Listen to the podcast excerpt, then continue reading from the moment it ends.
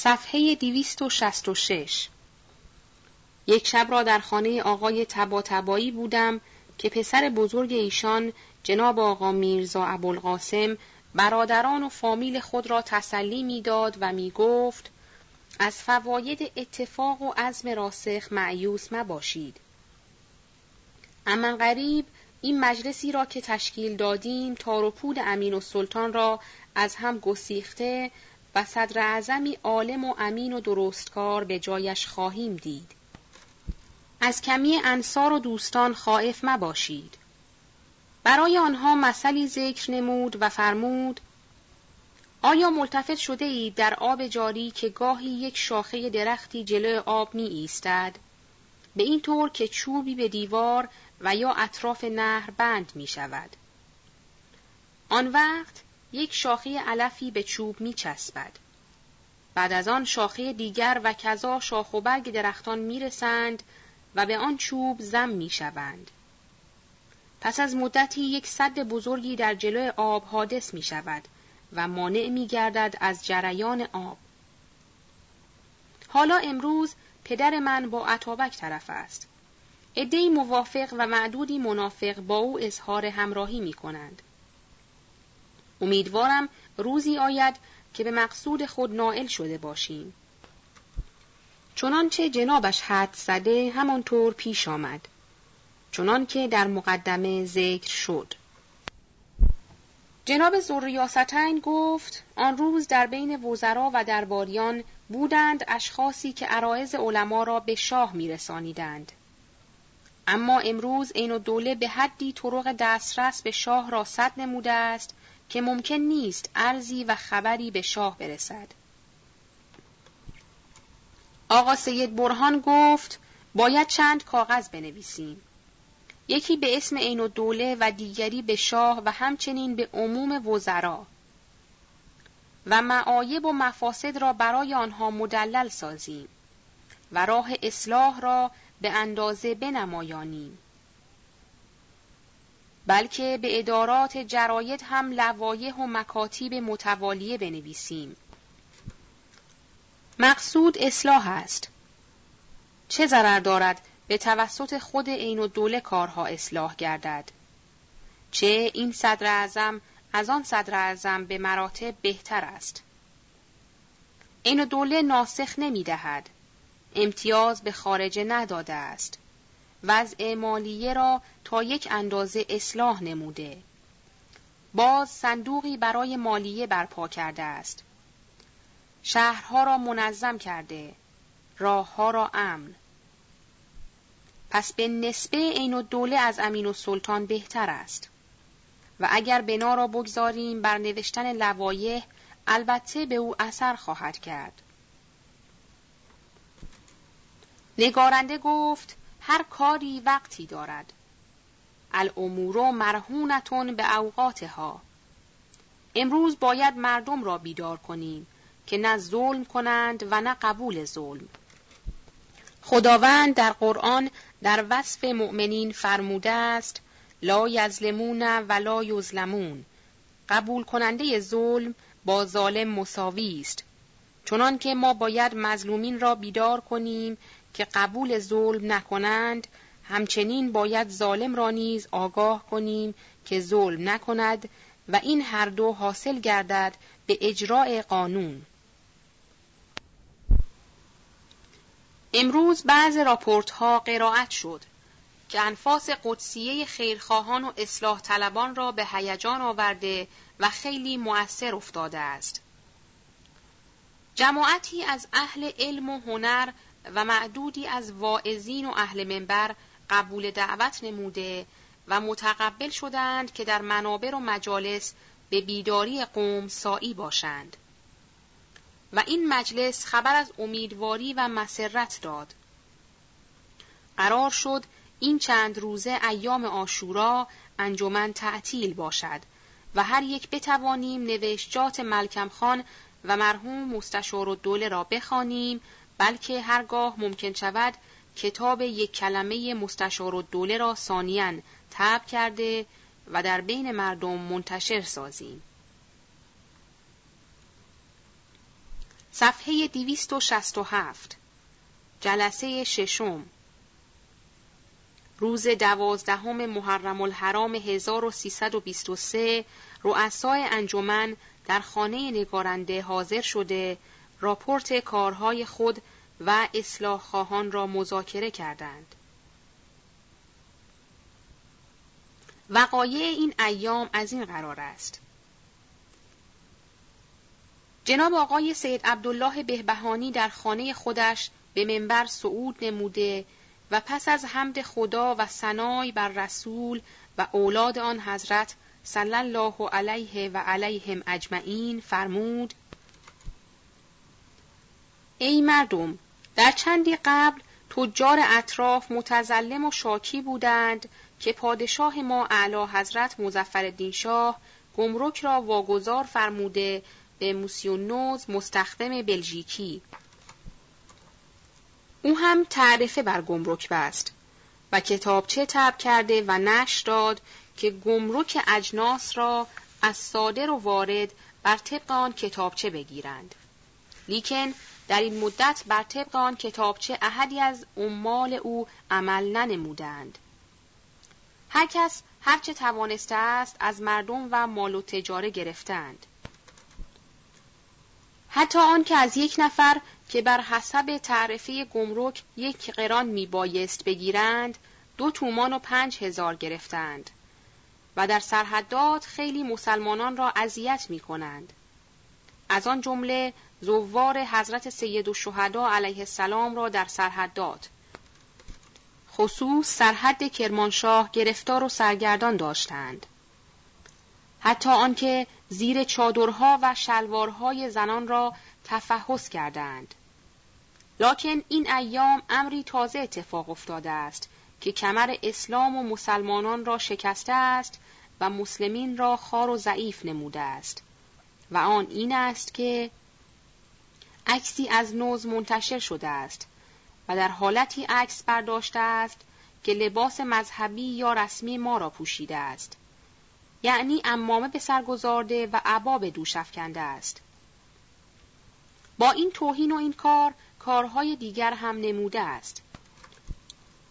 مثل آنکه در گمرک و پستخانه و اداره صندوق مسلمانانی را که در این ادارات مشغول خدمت و زحمت بودند و سالها از این طریق معاش خود را تحصیل می نمودند خارج نموده و به جای آنها رعیت خارجه و یهود را منصوب داشته.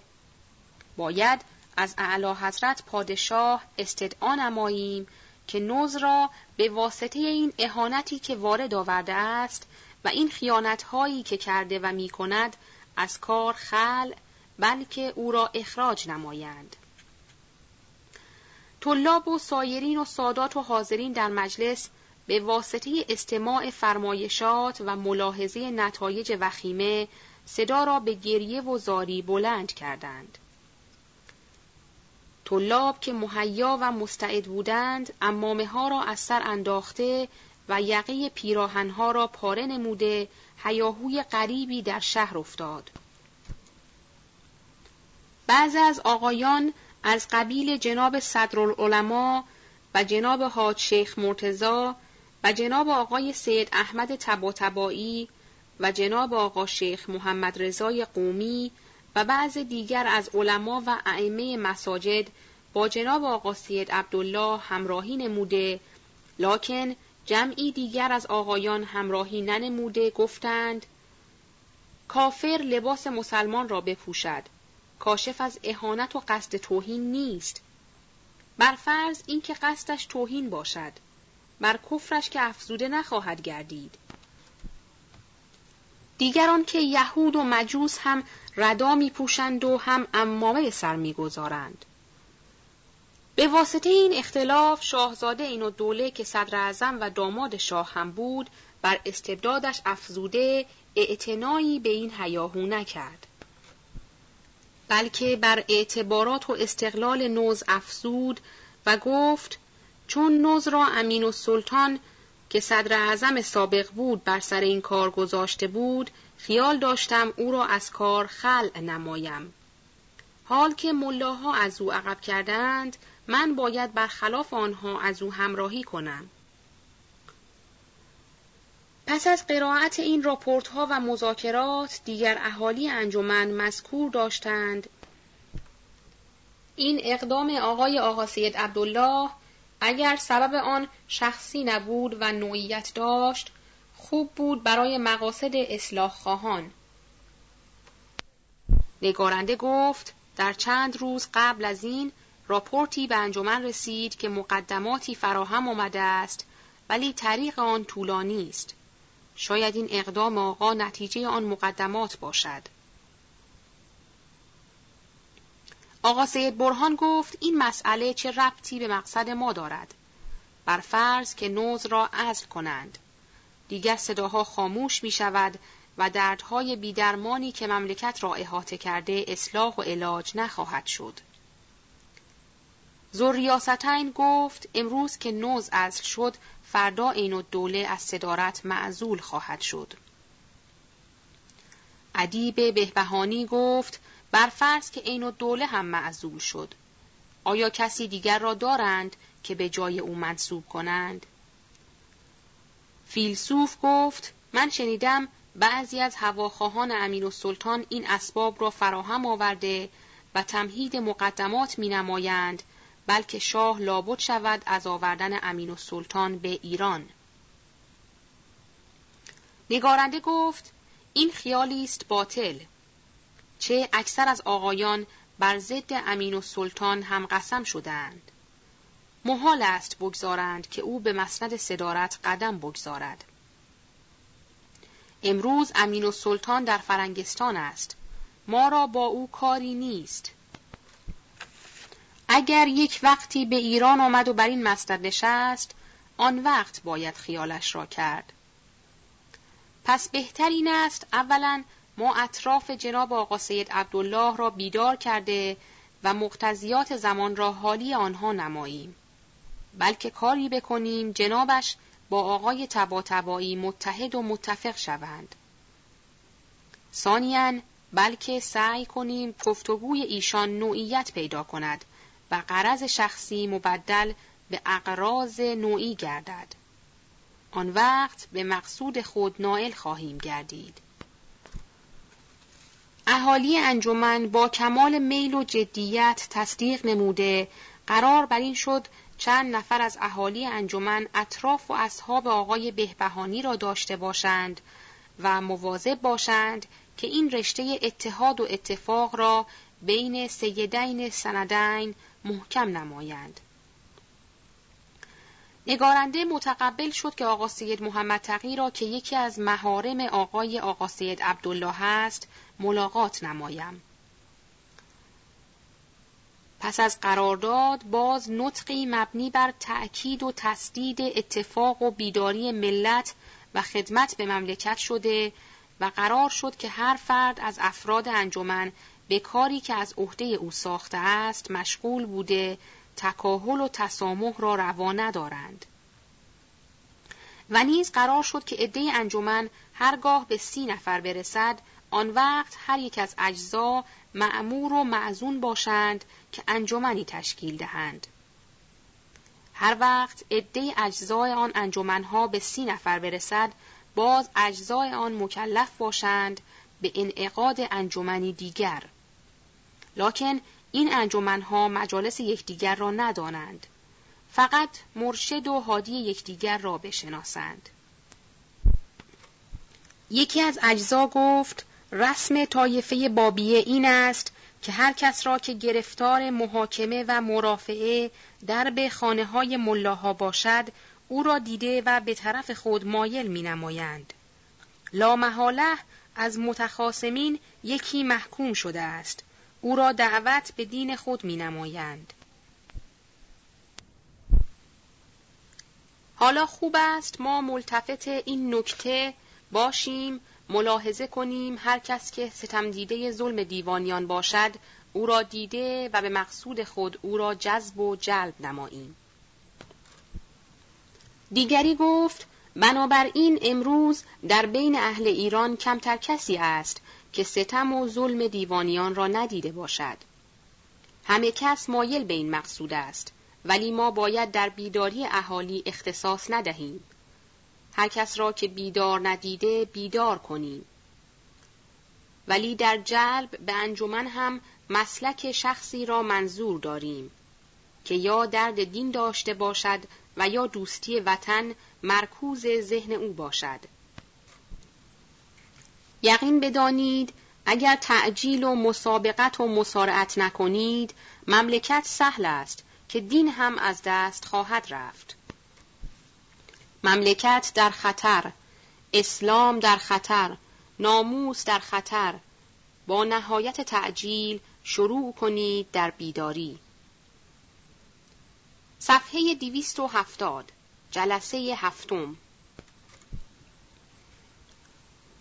روز چهارشنبه پانزدهم محرم سال 1323 که روز بعد از عید نوروز بود در خانه آقا سید احمد ناصر و شریعه کرمانی انجمن به عنوان مجلس زیافت مخصوص منعقد گردید. جمعی از اهالی انجمن و غیر انجمن حاضر پس از صرف نهار جناب آقا سید محمد تقی را که در مجلس سابق وعده داده بودم ملاقات نمایم و به بهانه زیافت او را حاضر نموده پس از تمهید مقدمات نگارنده گفت امروز شما باید کاری کنید که این زحمت و اقدام جناب آقا سید عبدالله بی نتیجه نماند.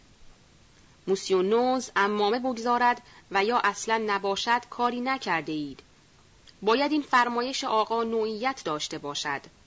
عوض ازل نوز عدالت بخواهید. رفع ظلم را باعث شوید. احکام قرآن و قانون اسلام را تقاضای اجرا نمایید. حال همه مردم نمی‌دانند فایده ازل نوز را. امروز که شما زحمتی می‌کشید خوب است مطلب بزرگی و اهمی را که راجع به نوع باشد عنوان کنید که برای عموم مردم و اهالی مملکت مفید باشد و موجب نیکنامی و شرف گردد. آقا سید محمد تقی گفت ازل نوز مقصود نیست این بهانه است امروز که نوز از کار اصل شد فردا مستبدین و ظالمین از ریاست مسلمانان خل خواهند شد بلکه به ازل نوز اکتفا نمی کنند. مقصود ازل عین و دوله است. جناب زوریاستین گفت میترسم این هیاهوی به زودی خاموش شود. آقا سید یوسف سیرجانی گفت من یقین دارم مقصود جناب آقا سید عبدالله منحصر به ازل نوز نیست. نازم الشریعه گفت مقصود چه ازل نوز باشد و چه ازل عین و دوله چون قرض آقا رفاهیت مردم است منتج نتایج حسنه خواهد بود که بعد از این ظاهر خواهد شد. دانشمندان وطن کار خود را خواهند نمود. خدا را بر آن بنده بخشایش است که خلق از وجودش در آسایش است و اما ما ینفع الناس فیمکث فی الارض. پانویس. مقصود از این زیافت امتحان بعضی بود در حضور اجزای انجمن. ادامه متن. صفحه یک. آقا سید محمد تقی گفت عیب کارین است که جناب آقا پول ندارد که خرج طلاب کند. و تا طلاب را پول ندهند جمع نخواهند شد. حتی آنکه چند شب قبل پول برای چای و قلیان مجلس طلاب نداشتند. آقا سید احمد گفت قصه پول را نخورید. اما غریب جناب آقا صاحب پول خواهد شد. آنکه باید برساند خواهد رسانید. مجد الاسلام مدیر روزنامه ادب گفت طلابی که اطراف جناب آقا می باشند چون قصدشان ترویج اسلام است و نجات دادن ایران محتاج به پول و مخارج گذاف نمی باشند. به اندازه مخارج جزئیه هم ملت حاضر است و میرساند. آقا سید محمد تقی گفت چند نفر از هواخواهان اسلامیت حاضر شدند که پول بدهند. تا ده هزار تومان هم متقبل شده و آوردند. لکن جناب آقا قبول نکرد و میفرمایند من جز رفاهیت و آسودگی مردم مقصودی ندارم. گرفتن پول منافی است با این قرض مشروع و مقدس. نازم و شریعه گفت من شنیدم هواخواهان امین و سلطان محرک آقا شدند. آقا سید محمد تقی گفت نه احدی محرک آقا نیست. اطراف جناب آقا احدی از هواخواهان امین سلطان نیست. محرک آقا ظلم و ستمی است که از بعض رجال دولت و درباریان دیده می شود. حالا ضمناً حضرت آقا در ضمن این مقصود مقدس انتقام خود را از عین الدوله بگیرد و یا دوستان خود را به جای دشمنان خود منصوب کند چه ضرر دارد چه عیب دارد که ایشان خدمتی به ملت و وطن و اسلام بفرمایند و فوایدی هم به طبع ببرند البته اگر این مقصود را نایلایند هم رئیس خواهند شد و هم از دوستان خود دستگیری و هم از دشمنان خیش انتقام خواهند کشید. مجد الاسلام گفت امروز در روی زمین و کره مسکون بدبختتر و جاهلتر از ما احدی نیست. سایرین تا یک درجه حقوق بشریت را دارا می باشند و روز به روز میلشان به ترقی وطن است. ولی ایرانیان مظلوم هر روز سختتر از روز قبل برایشان پیش می آید. هرگاه بگوییم خداوند این گونه خواسته است که ما زلیل و منکوب باشیم و تو خور هر آینه این نسبت را به خداوند دادن قبیه است. اگر بگوییم جادو و تلسم افتاده ایم این هم اعتقادی است باطل. پس باید بگوییم سبب این خرابی همانا کیفر کردارهای ناشایست خودمان و نتایج مشعومه تنبلی و قفلت و بی اطلاعی و جهالت است. بعد از مدتی که جناب آقا سید عبدالله اقدامی فرموده میفرمایند ما موسیونوز را نمی‌خواهیم بر ما و شما واجب و لازم است که مردم را بیدار و هوشیار کنیم یقین بدانید که دو روز دیگر صداها خاموش و حرارتها به برودت مبدل خواهد گردید. سال گذشته چه اندازه زحمت کشیدیم برای آقای نجفی و چه استقبالی برایش فراهم آوردند. آخرش دیدید که به یک حلقه انگشتری الماس که در روز قتل حضرت امام حسن علیه السلام از اعلی حضرت شاه به عنوان خلعت گرفت چگونه رفت که با آقایان و علما هم خداحافظی نگفت. حالا هم یک کالسکه و یا یک درشکه و یک دیدن صدر اعظم این هیاهو را ساکت خواهد نمود. نگارنده گفت آقایان اولا بدانید که خداوند عالم با ماست. نه این و دوله آدمی است که پول خرج کند و نه مزفر شاه کسی است که سادات را ذلیل بخواهد. ثانیا جناب آقا سید عبدالله در کار خود محکم است آقایانی که با ایشان می باشند همگی از ایشان قول گرفتند و محکم ایستادند به صد هزار تومان هم خاموش نخواهند شد سالسا فتوت و مردانگی آقای بهبهانی را همه می‌دانید مراوداتی را که بعضی با ایشان دارند جزو اسرار است و در این مجلس نمی‌توانم عرض کنم. همینقدر برای اطمینان شما عرض می کنم این اقدام جناب آقا اما قریب نتیجهش ظاهر خواهد شد. باز عرض کنم هرگاه آقای بهبهانی از قولش برگشت فورا ایشان را معدوم و دیگری را به جایش منصوب خواهیم نمود. آقا سید احمد گفت اگر بین دو حجت الاسلام آقای بهبهانی و آقای تباتبایی عقد اتحاد و اتفاقی بسته می‌شد و این دو نفر رئیس بزرگ دست به دست یکدیگر می‌دادند هر آینه کاری از پیش می‌رفت زوریاستین گفت از این جهت مطمئن باشید جمعی در این خیال می باشند و امن قریب نتیجهش ظاهر خواهد شد نگارنده گفت چند روز قبل از این جناب معتمد الاسلام رشتی از طرف آقای بهبهانی آمد خدمت آقای تباتبایی که قول همراهی را از ایشان بشنود. جنابش در اول او را معیوس فرمود ولی در آخر فرمود اگر جناب آقا سید عبدالله مقصود را تبدیل کنند و قرض شخصی در کار نباشد من همراه خواهم بود.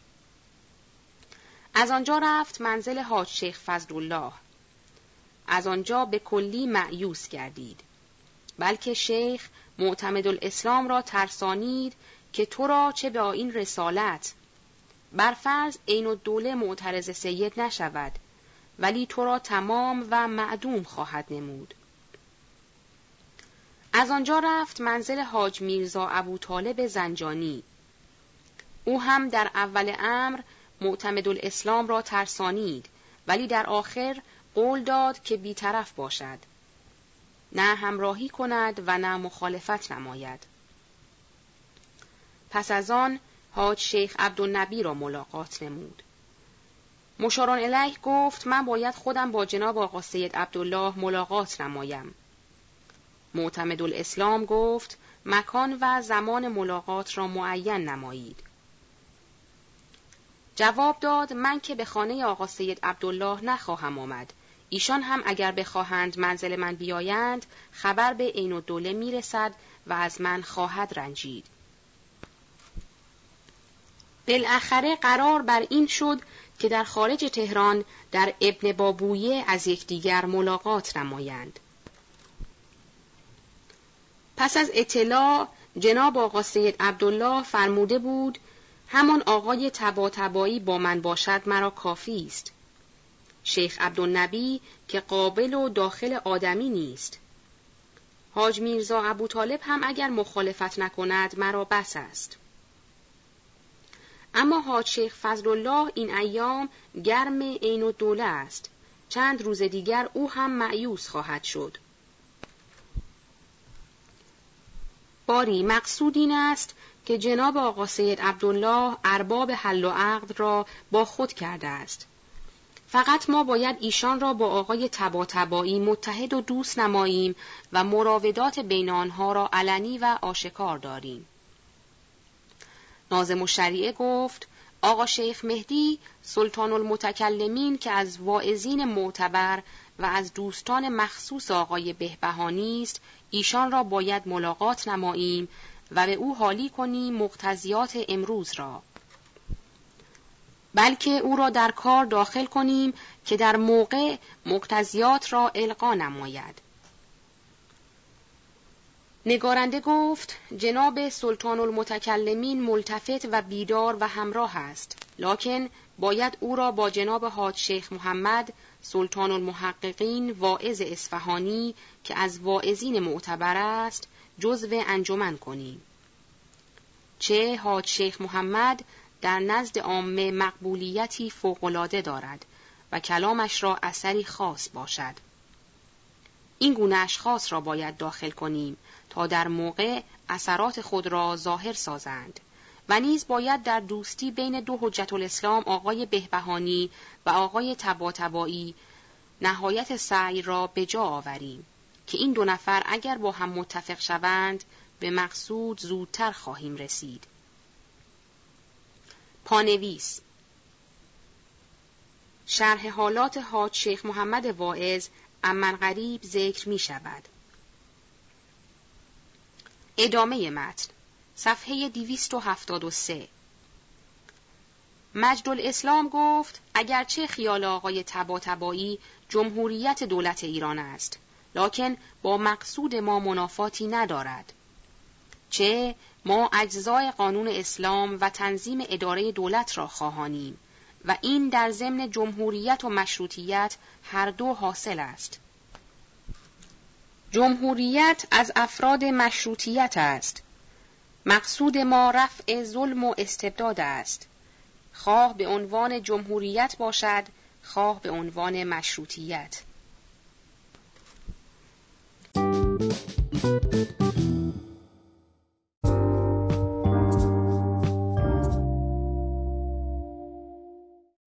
صفحه 273 جلسه هشتم روز سهشنبه 21 محرم الحرام سال 1323 هجری انجمن مخفی در خانه جناب زوریاستین منعقد گردید. بعض راپورت ها قرائت شد. از آن جمله امروز ولیعهد از شهر تبریز به طرف تهران حرکت نموده است. ظاهر اعلی حضرت مزفر شاه خیال مسافرت فرنگستان را دارد. محمد علی میرزای ولیعهد را احضار فرموده است که در مدت قیاب اعلی حضرت در مرکز خلافت و مقر سلطنت اقامت و به نیابت پادشاه به مهام امور سلطنتی اشتغال ورزد و نیز امروز نظام السلطنه برای پیشکاری آذربایجان روانه گردید. از حالات ولیعهد قدری مذاکره شد و چون ما در این تاریخ خود خیلی با این ولیعهد طرف خواهیم بود و کرارن اسم او و کارهای او از قلم نگارنده به روی کاغذ خواهد آمد پس مناسب دیدم که بعض حالات او را در فصلی علاهده در همین مقام در متن تاریخ بنویسم. اگرچه حالت سایرین را به عنوان حاشیه در زیل صحایف می نویسم اما حالات این ولیعهد را که مسائل تاریخیه مبتنی است بر آن ناگزیر و لابد کرد نگارنده را که در همین مقام بنویسم. فلزا رشته تاریخ را به ذکر این فصل قطع نموده و گوییم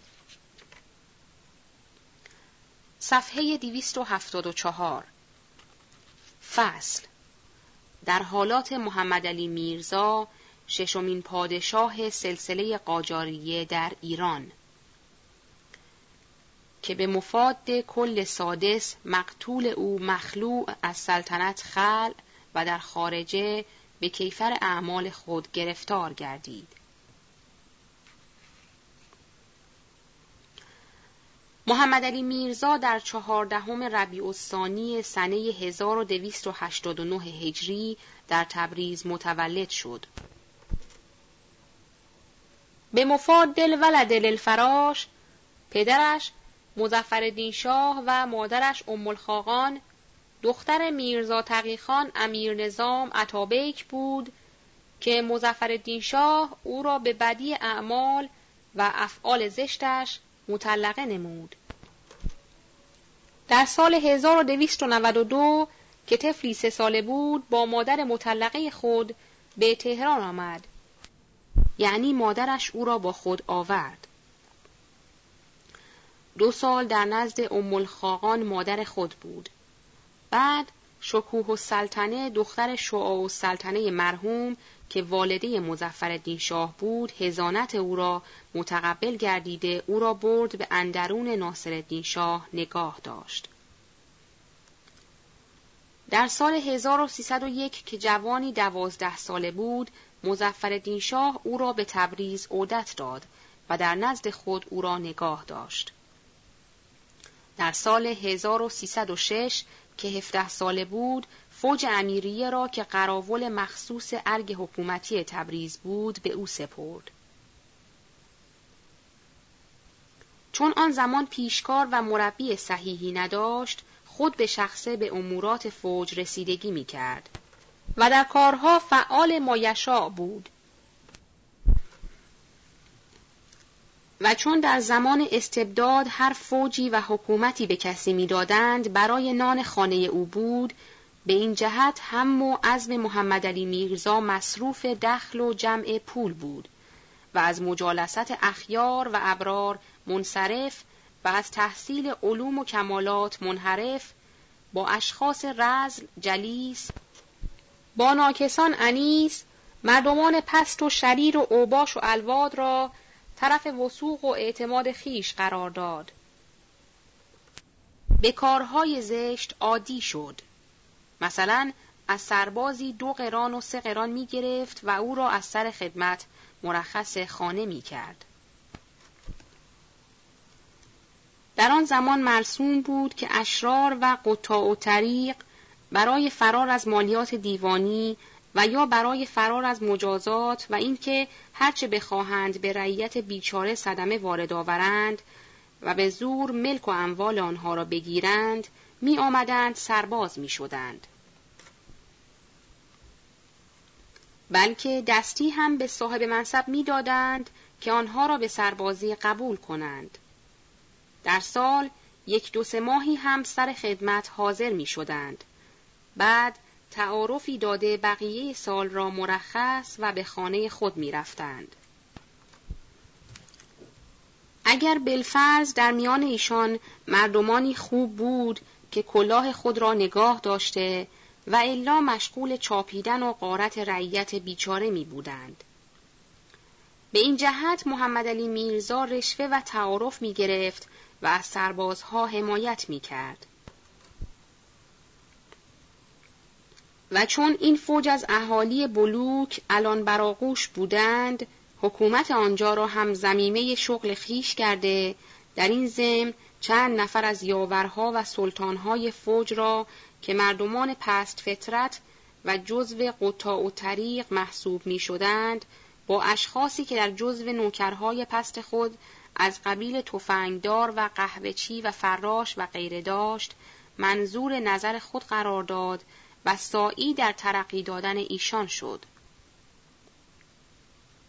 و اشخاص نجیب و خانواده‌ای که مزفر شاه برای نوکری و تربیت او معین کرده بود آنها را خارج نموده و یا به خود راه نمی‌داد.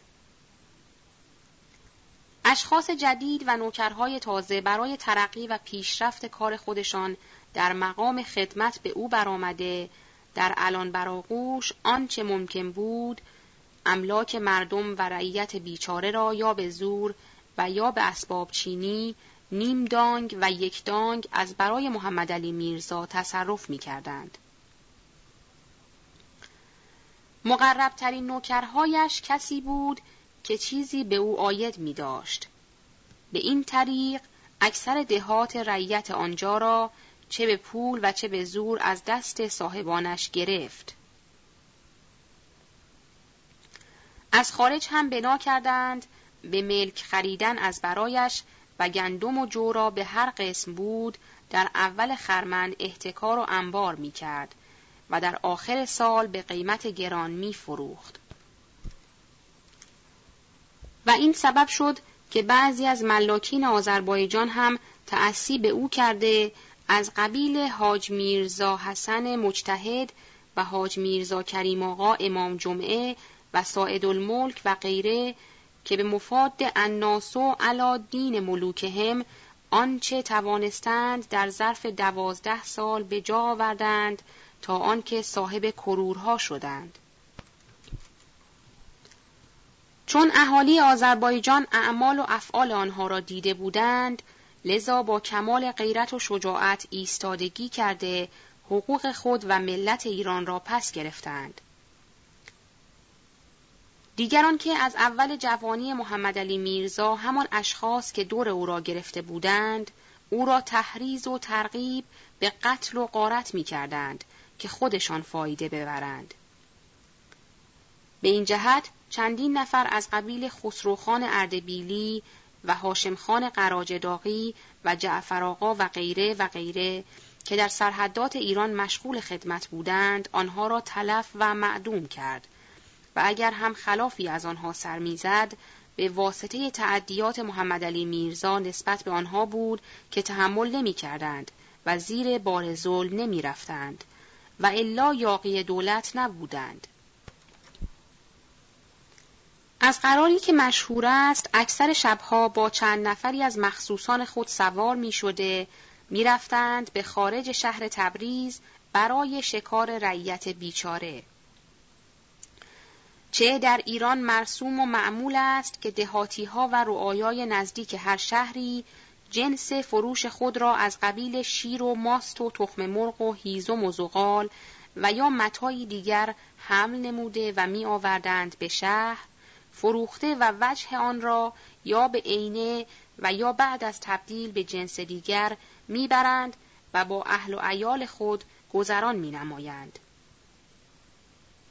این پادشاهزاده با چند نفر از خواص خود نصف شب از دارالحکومه حرکت کرده و در بین راه یکی دو تا یا زیادتر از رعیت بیچاره را که از آن شهر مراجعت می کردند گرفته اگر جنسی و پولی همراه داشت آن را می گرفتند و الا اولاغ او را گرفته میفرستادند به دهات خود یا جاهای دوردست که در آن جاها به فروش می رسید.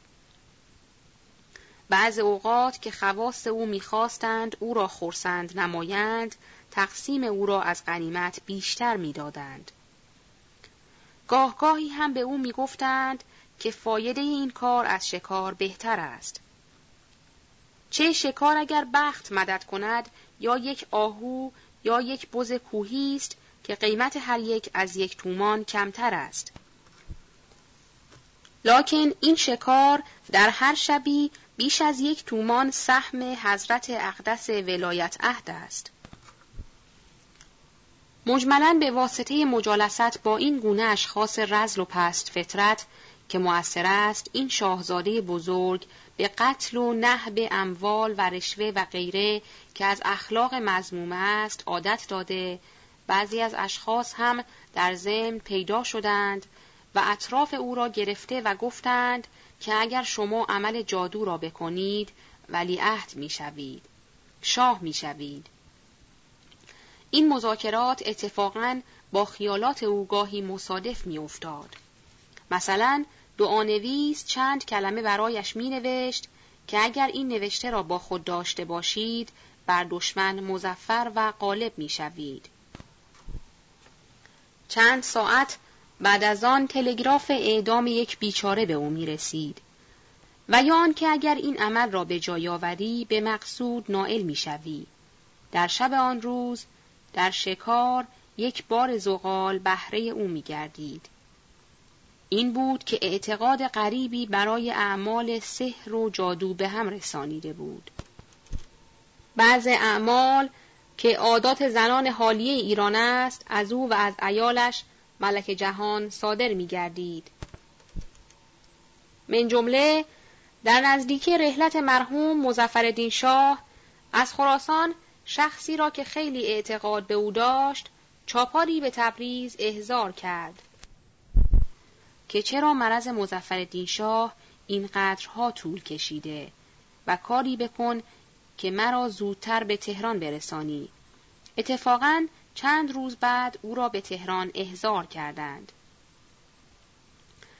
بعد از رحلت پدر و جلوس به عریکه سلطنت باز این اشخاص خاطر جمعی به او می‌دادند که تو بر ملت غالب خواهی شد و مشروطه ایران فنا و نابود می شود.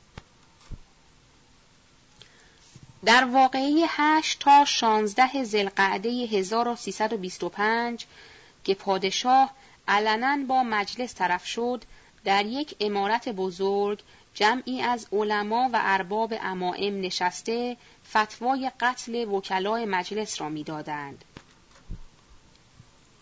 در میدان توبخانه و ارگ دولتی سرباز و سوار و قزاق و چهار اراده توب حاضر و مهیا و مستعد حمله به مجلس لکن این پادشاه به هیچ یک از این اسباب اعتماد نداشت. تمام اعتماد و وسوق و نقطه توجهش به یک مکانی بود که چند نفر مسلمان و یهودی در آنجا مشغول جادو بودند. و در بین آنها یک نفر دعانویس بود که نسبت به سایرین باهوش و از استعداد ملت با اطلاع بود. او خبر خوشی به شاه نمی‌داد و می گفت شاه قران دارد و صلاح او در صلح است. و نیز در وقتی که به تبریز و قزوین قشون میفرستاد بعض تلسم ها و خاک مرده که معمول این اشخاص مهم پرست است به سردارهای خود می‌داد که در فلان طرف قشون مشروط خواه در زمین چال کنید و فلان خاک را در فلان زمین به طرف دشمن بپاشید که شکست بخورند و در باغ شاه از موم یا از چیز دیگر صورت آدم می ساختند و بعض عزایم به آنها می خواندند و به هر کدام از آن صورتها اسمی میگذاشتند و می‌گفتند این ستارخان سردار ملی و این باقرخان سالار ملی است. این فلان و این فلان است. آن وقت با چاقو سر آنها را میبریدند و می‌گفتند الان در تبریز آنها را کشتند چند ساعت بعد از آن خبر کشتن آنها را منتشر می کردند. و بر طبق این عمل بعض تلگرافات و کاغذهای جعلی نیز نشر می‌دادند. این بود که هر روز خبر کشته شدن سرداران ملی در تهران منتشر می‌شد. حتی آنکه صورتهای مومی آنها را شقه و به دروازه های مصنوعی آویزان می نمودند و می گفتند الان در تبریز سرداران را شقه و به دروازه ها آویخته خواهند نمود. باری معخذ این اخبار همان اعمال جادوانه بود که باعث وسوق و اعتماد نزد پادشاه بود. واقعا نوکرهای مخصوص او که طرف وسوق و اطمینان او واقع می شدند و فایده از او می بردند این قسم اشخاص بودند که او را وادار به این کارهای زشت می کردند. در سال 1311 به ریاست قشون آذربایجان با لقب سردار کلی برقرار گردید. در سنه 1313 به ولیعهدی دولت علیه ایران و فرمانفرمایی آذربایجان منتخب و برقرار گردید. نائل شدن به این منصب به واسطه طرفداری امین السلطان و حکیم الملک از او بود که در آن زمان بر ضد عین الدوله بودند و مشارون الیه می‌خواست شاه السلطنه را که مادرش از شاهزادگان سلسله قاجاریه بوده ولیعهد نماید. در ایام ولیعهدی در تبریز اداره راپورتچی و خفیه نویس تشکیل داده و سالی مبلغی مخارج آن اداره می کرد. و همه جا راپورچی میگذاشت که مردم با دوست و آشنای خود نمی توانستند صحبت از وضع رفتار و ظلم او و کسانش نمایند. حتی کسی نزد ایال و اولاد خود هم جرأت مذاکره اعمال ولیعهد را نداشت. با اینکه در ولایت عهد او به مردم سخت گذشت، باز مردم امید داشتند که آتیه ایران خوب خواهد شد. و حسن زن مردم او را به شجاعت و انتظام ملکی و حسن اداره و قبضیت ظاهر می ساخت. او هم در جلب قلوب رعیت پایتخت و علمای تهران سایی بود. در آخرین مناقشه ملت با دولت و مخالفت عین دوله با علما تلگرافن توصیه به پدر تاجدار خود در اصلاح ذات البین و قبول خواهش های ملت استدعا نمود. پس از صدور فرمان مشروطیت که اهالی آذربایجان به سمت ولیعهدی امضای او را خواسته اندکی تعلل دیده ناچار به گنسولخانه انگلیس پناهیدند. پادشاه مرحوم هم تأکید در اقبال آن فرموده امضا نمود. همین که شاه مرحوم را مرض شدید شده به تهران احضار گردید و در امضای قانون اساسی اول هم پس از هیاهوی بسیار بر اثر صحه پدر امضا نمود. بعد از رحلت پدر و قیام بر تخت سلطنت آنچه توانست بر علیه مشروطیت اقدام نمود. از بدو جلوس در برهم زدن این اساس از درباریان همه گونه اقدام دیده شد. بدبختانه نتیجه به عکس بخشید.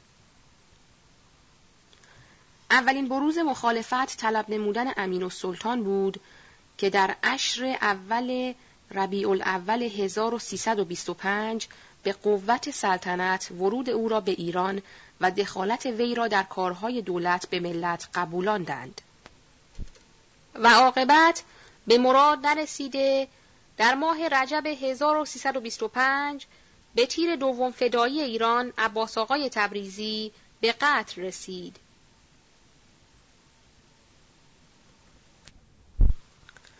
در اواخر ماه جمادی الثانی 1325 شاهزاده سالار و دوله برادر کهتر او در لورستان علنا سر به یاقیگری گذاشته جمعی بیگناه را کشت و بسیاری را بیخانمان ساخت.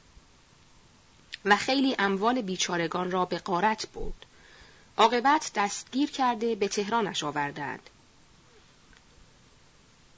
تا وقتی که امین و سلطان کشته نشده بود، ملت تمام مفاسد را اهم از حرکات پسر رحیم خان و قتل و قارت اقبال و سلطنه در ماکو و خوی و ظلم و ستمهای رشید الملک و وقعه حضرت عبدالعظیم و ناامنی طرق و اقتشاش بلاد و تجاوزات سرحدی ایران و عثمانی و غیره را تمام نسبت به او می‌دادند. همین که مشارون الیه به قتل رسید باز همان آش را در کاسه دیدند. دانستند که این همه آوازها از شه بود. از این رو عامه را روی خاطر از شاه برگشت. خصوصا در واقعه 8 تا 16 زلقعده 1325 که پادشاه علنا با مجلس طرف شد و چهار نوبت تخلف نمود و خیلی سخنان نشنیده شنید. در 29 شعبان 1325 متمم قانون اساسی پس از هیاهوی بسیار امضا شد و در عشر اول شوال 1325 پادشاه شخصا در پارلمان آمده در حضور وکلا تجدید قسم نمود.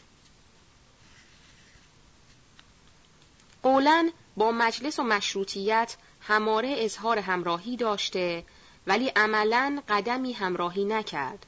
کار به جایی کشید که اطمینان آهاد ملت یک دفعه از او مسلوب شد. محمد علی میرزا نیز مانند اجداد خود از ایام ولیعهدی مرعوب روسها شد. جمیع اقلا مخالفتهای او را با مجلس و مشروطیت به دستورالعمل روس میپنداشتند. از یکی از مهارم او شنیدم که در زمان ولایت عهد او روزها به او قول دادند که در وقت احتیاج به سی هزار قشون و چهارده کرور تومان به او امداد کنند. این بود که چند دفعه در مقام اطمینان به دوستانش می گفت هر وقت اشاره بکنم سی هزار قشون با پول برایم حاضر خواهد شد. و به همین وسوق و اعتماد بود که به سفارتخانه روز پناهنده شد و هر ساعت انتظار قشون می‌کشید. و شاید اگر مجاهدین دو سه روز مسامحه و مماطله کرده بودند و ورودشان را به شهر تهران به تأخیر میانداختند هر آینه قشون اجنبی وارد تهران شده بود. به هر جهت محمد علی میرزا وسوقی به روزها داشت چه به او قول همراهی داده بودند. در 25 محرم 1326 یکی از مجذوبین عوالم آدمیت به قصد هلاک او برخاست و بمب به کالسکه او انداخت. ولی محمد علی میرزا مسون ماند و مرتکب معلوم نگردید. برخی را عقیده این است که این مسئله هم به اقراض پلیتیکی ساختگی بود که شاید بتواند اعضای مجلس شورای ملی را متهم سازند. در اواخر ماه ربیع الثانی 1326 ملت که آثار مخالفت را از پادشاه دیدند و منویات او را دانستند در مقام تبعید مفسدین اطراف او برآمده در حالتی که قول داد شش نفر را از اطراف تخت سلطنت دور کند که مسئله منعکس گردیده او خواست از مجلس که هشت نفر از ناطقین بزرگ و وکلا را تبعید نمایند. روز پنج شنبه چهار جمادی الاول 1326 در مقام مخالفت برآمده از شهر تهران و ارگ دولتی به باغ شاه که خارج دروازه تهران بود نقل و انتقال داده روز سهشنبه نه جمادی الاول 1326 علاءالدوله و جلال الدوله و سردار منصور را که هواخواه مشروطیت بودند مقلولا تبعید نمود. پانویس سردار منصور در این واقعه نسبت به سایرین صدماتش بیشتر بود. چه قرابتی با محمد علی میرزا نداشت و در امر مشروطیت به راستی و جدی اقدام نمود. حالات تاریخیه او موجب افتخار اخلاف است و انشاءالله خواهد آمد. ادامه متن صفحه 279 روز دوشنبه پانزده جمادی الاول میرزا سلیمان خان مدیر انجمن برادران دروازه قزوین را گرفتار و محبوس نمود. پانویس در تاریخ مشروحاً خواهد آمد. ادامه متن روز سهشنبه 23 جمادی الاول 1326 مجلس را به توف بسته و سیدین سندین آقای بهبهانی و آقای تباتبایی را با عده دیگری از علما و سادات گرفتار نموده در باغ شاه حبس نمود. روز چهارشنبه 24 جمادی الاول ملک المتکلمین را که از ناطقین بزرگ بود با میرزا جهانگیر خان مدیر روزنامه سور اسرافیل به قتل رسانید. این پادشاه جاهل تا ماه جمادی و ثانی 1327 با ملت خود در جنگ و نزاع بود. از قتل نفوس و نه به اموال چیزی فروگذار نکرد. چنانچه در تاریخ بیداری خواهد آمد. روز جمعه 27 جمادی و ثانی 1327 پس از آنکه محمد علی شاه از باغ شاه نقل مکان کرده بود به سلطنت آباد و چند روز در آنجا سنگربندی کرده و با ملت در جنگ و نزاع بود چشم از ملت و مملکت پوشیده به سفارتخانه روس پناهیده و از سلطنت مستعفی شده. روز پنجشنبه 23 شعبان 1327 با عدهای از دوستان و بستگانش به طرف روسیه حرکت کرد. این پادشاه در بد و در تمام کره ارز زاید الوصف نیکنام بود ولی اعمالش به حدی او را مفتزه و رسوا نمود که دوستانش هم به بدبختی او تصدیق داشتند. وضع اخلاقی محمد علی میرزا از اعمالش به خوبی آشکار و هویداست و تاریخ بیداری حاوی آن است لکن به طور اجمال بعض اخلاق او را ذکر می کنیم.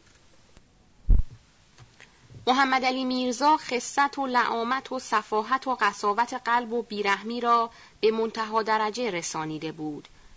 خیلی راحت طلب بود و تنپرور. به هیچ وجه ملاحظه و رعایت زیر دست را نداشت. تمام خدام و رعیت را فدای خود می‌خواست. چنان تصور می‌کرد گویا خداوند این مخلوق را برای راحت وجود او خلق کرده است. به هر کس احتیاج پیدا می کرد با او به کمال ملایمت و مهربانی رفتار می نمود. بعد از رفع احتیاجش مثل این بود که او را هیچ نمی شناسد. همیشه با اشخاص نانجیب و پست و قطاع و طریق که اسباب صدمه و خانه خرابی مردم بودند وسوق پیدا می کرد و تمام مشورت خود را در کارها با آن اشخاص می نمود. در دنیا عشق و محبت به احدی نورزید. جز پول به هیچ چیز دیگر علاقه نداشت. دیده شد که از قبیل جواهر و شال و قالیچه های قیمتی و اسباب آنتیک می بخشید. اما یک قران پول نقد به احدی نمی‌داد. مستبد به رأی بود. اگر هم در کاری با کسی مشاورت می نمود، عمل به رأی خود را مقدم می داشت. هر کس با میل و اراده او رفتار می کرد، او را محرم اسرار خود قرار می داد. اگرچه بر ضررش هم بود. و هر کس صلاح و خیر او را می گفت، اگر منافی با ارادش بود، از او متنفر و منزجر می شد. اعتقاد به اشخاص رمال و فالگیر و جادوگر داشت. اظهار تدین می کرد، اما مقید به دینش نبود. خود را مسلمان می دانست. به مسجد و معبد توپ بست. معتقد به قرآن بود، لکن قرآن را سوزاند. نسبت به سادات اظهار اخلاص می کرد، لکن سید را می کشت. چنانچه مرحوم سید جمال الدین اصفهانی را حکم قتل داد و بی احترامی به آقای بهبهانی و آقای تباتبایی کرد.